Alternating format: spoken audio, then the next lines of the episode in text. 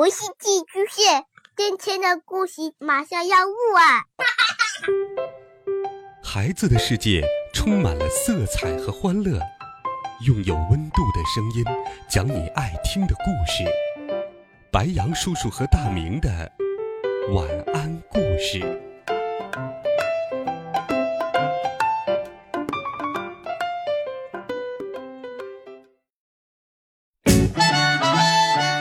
小朋友们同学们大家好，欢迎收听白羊叔叔讲故事。今天白羊叔叔继续给你准备了好听的冒险故事，一起来听。李敖叔叔被当成了虫子下。我给他讲了我在洞穴山失去记忆的故事，我给他讲了我所有的冒险故事，博士把我讲的都记录了下来，然后他微笑着说：嗯，好吧，我现在不把你做成标本了，我要带你去参加我的讲座。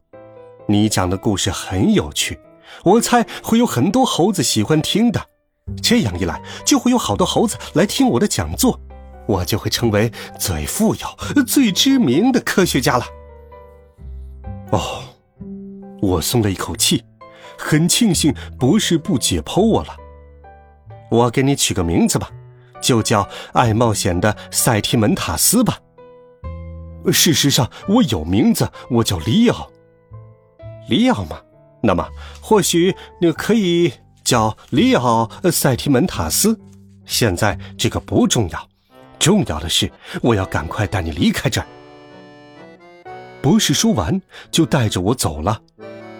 就这样，我开始在博士的讲座上讲故事，每只猴子都喜欢听我讲故事，于是博士成了最出名的科学家。我这么微小的动物居然会思考，会说话，还会讲有趣的故事，他们都觉得不可思议。虽然我愿意给他们讲故事，但是我不想一辈子都待在博士的实验室里。为了防止我逃跑，博士想尽了办法。白天我们做讲座，晚上他就让我睡在他的实验室里，他给我吃东西，给我水喝，就是不给我自由。我不知道怎么样才能逃出去。我本来以为自己永远都不可能逃出来了，但是一天夜里，一阵嘈杂声把我吵醒了。我打开灯，看到了塞提法尼教授，他打开装有活动物的试管和烧瓶，把里面的动物都放走了。我要好好教训一下那个塞提门塔尼，这下我看他还怎么做研究。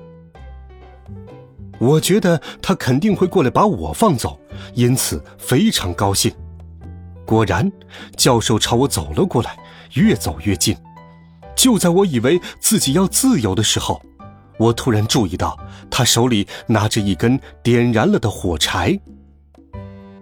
你要用那根火柴做什么？我要把你烧掉，这样塞提门塔尼就再也不能带你去做讲座了。教授走到我的面前，举起了火柴。和我相比，那根火柴非常高，我知道只要火柴一扔到我的身上，我立刻就会像一只蛾子一样被烧成灰了。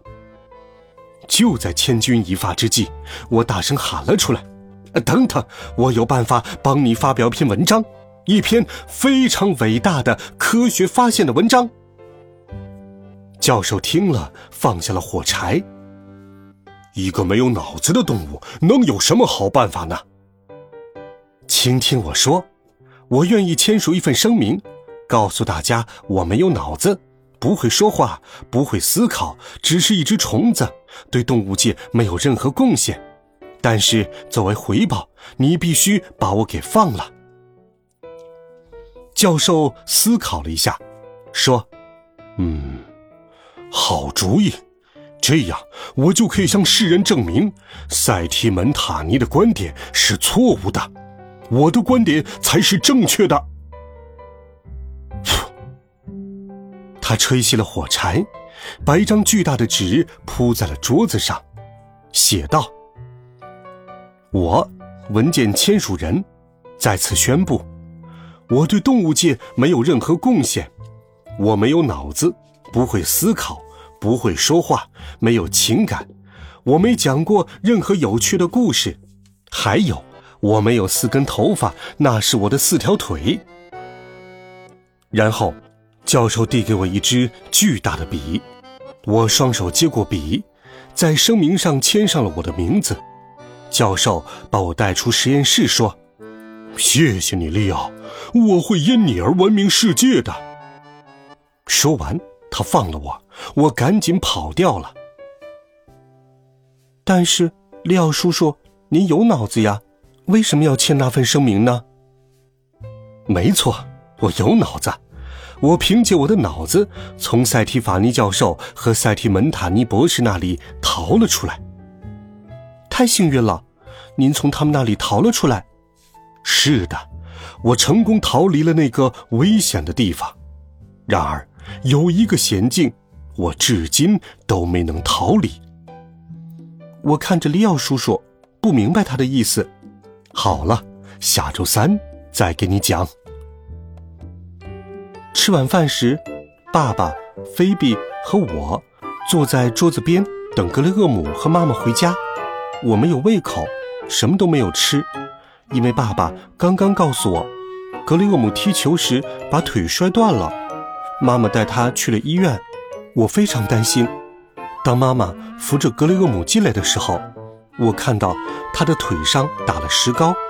妈妈把他扶到了沙发上坐下，爸爸走过去关切地问：还疼吗？疼，格雷厄姆说。他没有大喊大叫，但是从他的嗓音我听得出，他之前肯定疼得大喊大叫了。格雷厄姆在医院里特别勇敢。妈妈说，医生让我动这条腿时特别疼，他们先给我的腿拍了片子，接下来大概有八个医生给我做了检查，最后他们给我腿上打了石膏。他们本来还想给我打破伤风针的，但不知道为什么没有打。他们给你做手术了吗？没有，医生说不太严重。太好了，我好担心。真的吗？嗯，他非常担心你，连晚饭都没有吃。爸爸说，好了，你们两个现在可以坐下来吃饭了。医生说，如果我同意，别人可以在我的腿上石膏上签字画画。格雷厄姆告诉我，可是你怎么踢球呢？不踢了，至少在取下石膏前不能踢了。那下个星期三你可以听利奥叔叔讲故事了，那应该非常有意思。格雷厄姆说，怎么样？妈妈说，打上石膏最起码还有这个好处吧。